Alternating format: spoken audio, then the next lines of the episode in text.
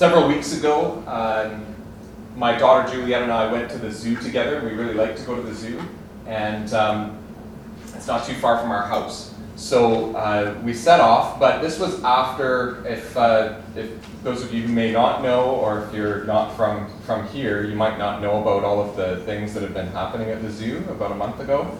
Um, so there were uh, the, the polar bears, um, there's the whole new enclosure, right?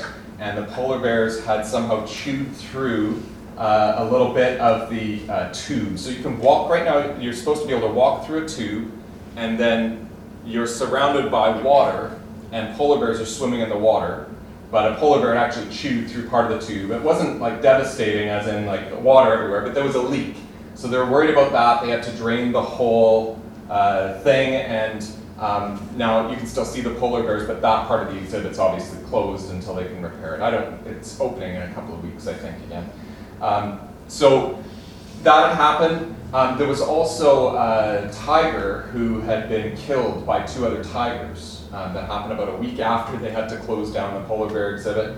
And um, what had happened is, I guess they were moving the tigers into a new enclosure, and one of the zoo employees or whoever had left one of the gates unlocked between enclosures. So, not out to people, thankfully, um, but, uh, but between the two enclosures, so one of the tigers opened up the, the gate, because tigers are very smart and can do things like that. Um, opened up the gate and managed to get into the new enclosure where they weren't supposed to get. Those two tigers attacked the one, and that tiger sadly died. Um, and this was while, I mean, people saw this happen and things, and it was pretty traumatic for those who saw it. So anyway, uh, you know, we were talking about this in my family, and uh, I, you know, decided, well, it's Friday, it's my day off, we're going to go to the zoo together. And so off we go, and um, we're going into the, the new exhibit area where the polar bears are, and Juliet has been there before, no problem. Um, but I guess she just heard us all talking about this, and so she won't go anywhere near the uh, enclosure. She's you know four and a half years old, and so I mean I think that's actually pretty smart, right? Like, yeah, okay, that makes sense. Uh, polar bears have chewed through something. Don't go near the the, the gates or whatever. So she wouldn't go there. I was trying to convince her, but she kind of looked from a distance. And uh, we still had fun. We kind of went around. And then as we started getting near the new tiger enclosure, again, she wouldn't go anywhere near the fence or the tiger enclosure. But as we came up to uh, that area, we suddenly heard growling. So, and we just heard like kind of faintly, ah, this low kind of growl. I wonder if that's the tiger. So I walked up and kind of kept my eye on Juliet. Didn't want to lose her or anything. So I walked up and, no, it's not these tigers. But what is that? Um, I said, I wonder, do you think that might be the lion? The lion is actually on the other side of that enclosure and must be growling pretty loudly if we're hearing the lion. So we head around and we walk all the way around, um, and you've got to come kind of back in the other way. And uh, there's another tiger there, so we went to see that tiger. Well, could it be this tiger that's growling? We went, and that tiger actually was growling a little bit, but it wasn't as deep. And that doesn't, doesn't quite sound like what we heard. And so we went over to the, the lions, and sure enough, there was a school group there, and all the kids were maybe seven or eight years old, and they were all lined up, and there was uh, the male lion pacing back and forth, going, ah, ah. and all these kids, um, and it was actually, I mean, I obviously can't do it, but it was it was kind of scary. I mean, Juliet didn't. Again, now we're like, there's no way we're going near the lion. So I had to pick her up, and we kind of went uh, a few steps closer. And uh, and the lion keeps doing this, and at, kind of every time he growls, some of the seven-year-old girls would kind of, oh, you know, and they were kind of scared. But the seven-year-old boys, of course, they loved it, and so they start growling back at the lion and so now you've got this lion that goes, and all these little boys going, you know, like they can't do the, the deep voice. And, uh, and they keep going back and forth like this, and, they, and they're speeding up. Like the lion is actually playing along with these boys, so they speed up until you've got, ah, ah, you know, like that. They're going along like this until I, and I swear the lion, after this had happened for a little while, I swear the lion just kind of rolled his eyes at them and just sort of went, you know, I'm done with this game. Like, I, enough of you. Um, but what I found interesting about that was like there was this depth to the to the growl, and it I mean, he wasn't even close to roaring, but it was enough to scare a few of the people around. Like even when I first heard it at close up, I was like, your, my heart just kind of skipped a little bit. Like it's not like I was terrified, but it's just like, whoa, you know, it's a bit of a surprise. And uh, as I was uh, thinking about what I might be speaking about today, um, which is actually based on a, a talk that I did with some youth in Calgary a couple of weeks ago, this experience came to mind and it reminded me of uh, C.S. Lewis's books about Narnia. And uh, one of the main characters is Aslan, who's a lion. And Aslan is basically uh, what C.S. Lewis has used as the image for either God or, or Jesus in the book. And there's this conversation that happens, and you might have seen the movie, there's a couple of movies about the Narnia as well. Um, but the movies, uh, like any movies, they mess with the, how the dialogue really is in the book. Um, they still have this, this line in the movie, but it's actually in the wrong place. Um, in the story, what happens is these children are in this fantasy world, and they're meeting animals that can talk. And they're, uh, they meet uh, Mr. and Mrs. Beaver, and they're having a conversation uh, with Mr. Beaver, and it's uh, Susan who's having this conversation with Mr. Beaver and they're talking about Aslan, this great one. Um, and Susan doesn't realize that Aslan is a lion. So she finally realizes it because Mr. Beaver, in the course of the dialogue with her, says, Aslan is a lion, the lion, the great lion, he says. Ooh, said Susan. I thought he was a man. Is he quite safe? I shall feel rather nervous about meeting a lion. Safe? said Mr. Beaver. Who said anything about safe? Of course, he isn't safe, but he is good. And I think that's such a perfect image for God. Because God has the ferocity of the lion, and he's not safe at all, but he is absolutely good.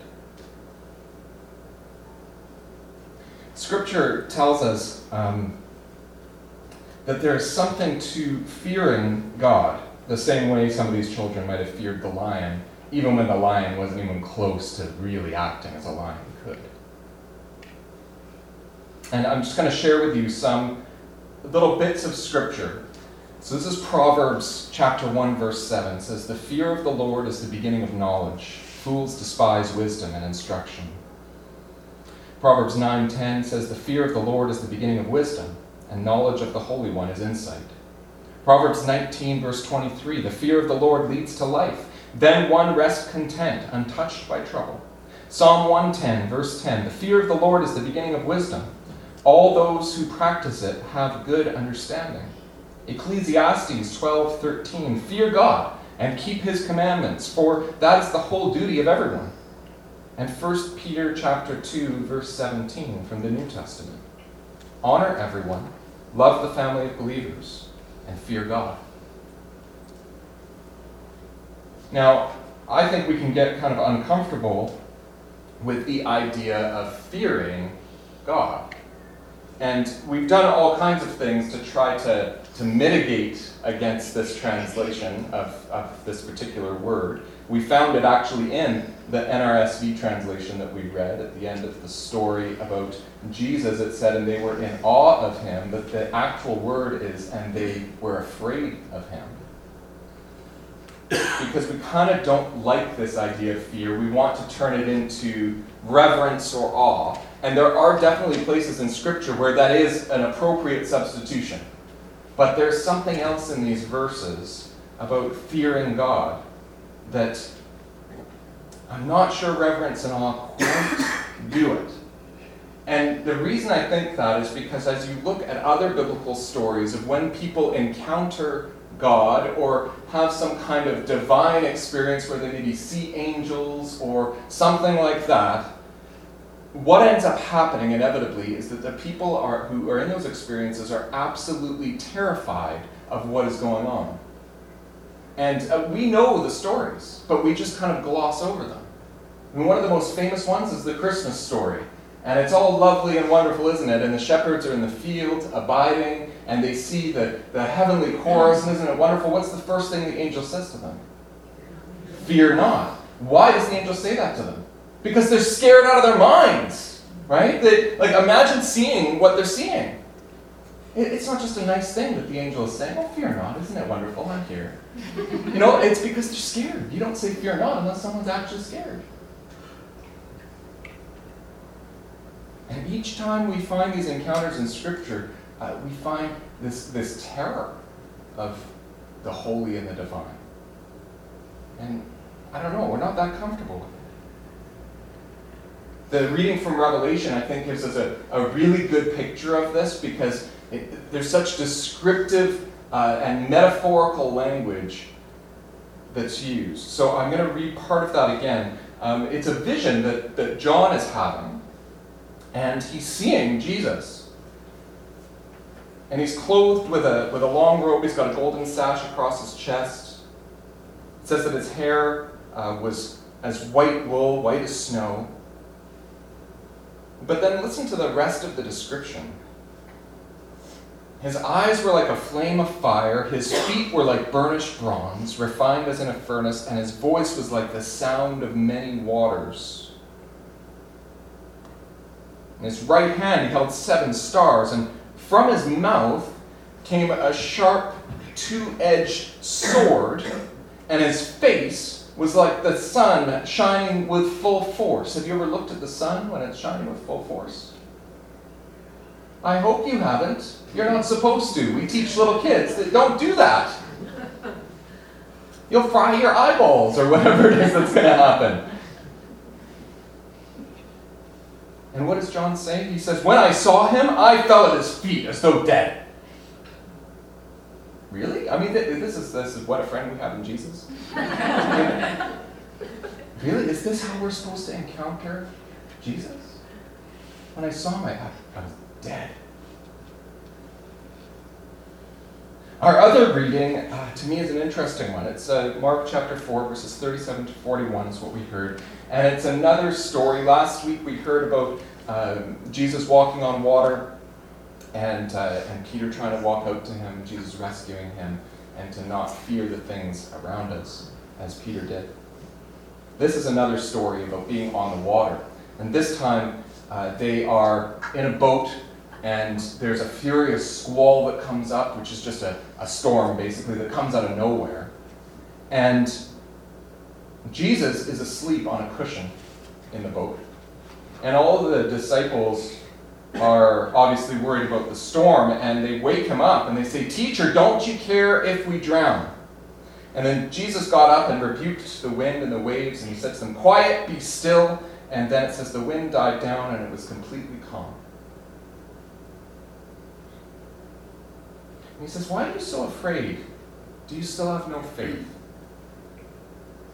And this is where, if you look at other translations, like in the NIV translation, it says this R said, and they were in awe of him.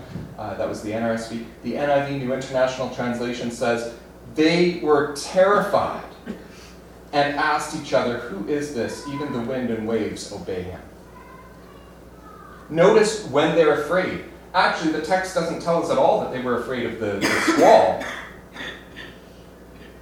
They're afraid when they see what Jesus can do and his command over the wind and the waves.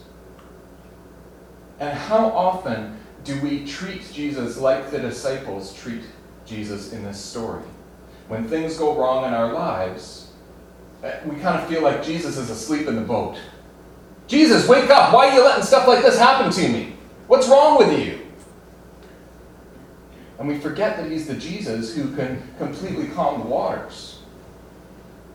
And in fact, when, when we remember that he's that Jesus, we actually kind of get scared of that Jesus because we'd rather him be the Jesus in the boat just responding to our complaint and fixing whatever little problem we have, rather than be the Jesus who can do pretty much whatever he wants. We want him to be at our beck and call.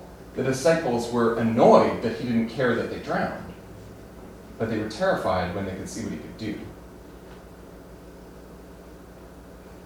it's kind of a, a, it can be a scary thought to trust in God. see, see, God and Jesus has got you. you really are in his hands and at his mercy. The disciples fear Jesus by the end, I think, because they are starting to see who he really is. And I think some of that fear can be healthy, actually. We kind of need to get to that point of, of being a little bit afraid. Maybe not a little bit, actually. Because an encounter with God is scary, it's, it could be terrifying. And we need to keep in mind that the biblical texts tell us that the fear of the Lord is the beginning of wisdom. I want you to notice that it does not say the fear of the Lord is all wisdom or the end of wisdom, but the beginning of it. Because God is going to do something. See, the fear of God kind of gives us an accurate picture of who God really is. We, will be way bigger fans of saying things like God is love. And that's absolutely true. But if we forget who God is, then the statement God is love doesn't actually mean very much. It just means, well, you know, I guess God is something that loves us or someone that I suppose loves us. But when you have the fear of the Lord, you start to see the God who is, is amazing and sometimes terrible and ferocious and has control over all things and can calm the storm. The God who is the lion is love. Suddenly we have a picture of this God who is just beyond and huge and grand, who loves us dearly.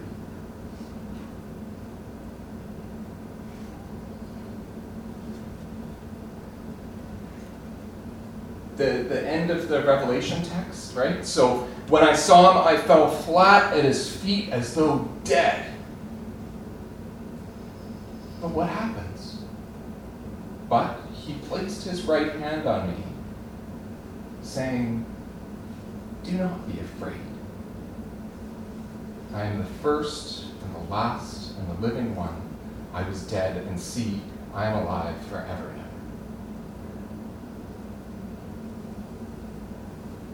So he sees this, this Jesus with the sword coming out of his mouth, and he's terrified. It's actually the right response. We should be terrified.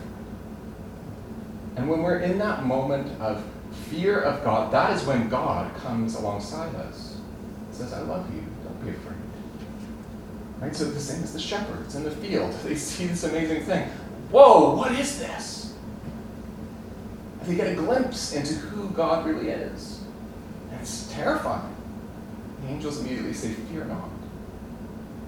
I mean, I read you about six scripture readings that talk about fearing the Lord, and there are others, but there are countless others as well that talk about do not fear, for I am with you.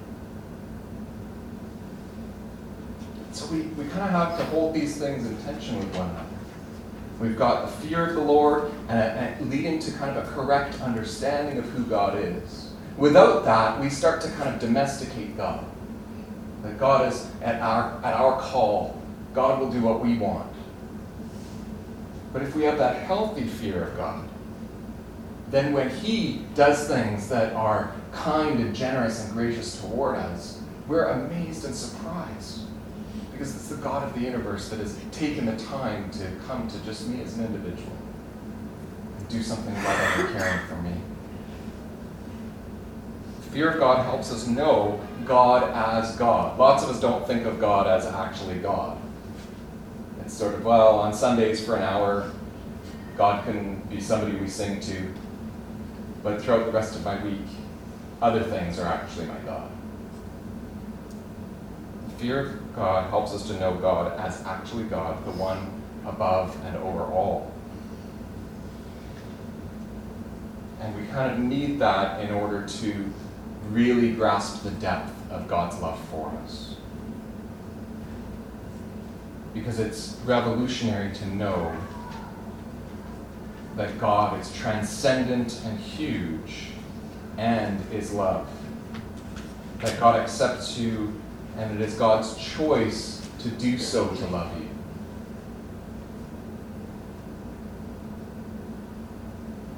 And So let's uh, fear the Lord and have the beginning of wisdom, but certainly let's not stay there. Let's allow God to move us from there into a more full wisdom where we fear and know that we are loved at the same time. Amen.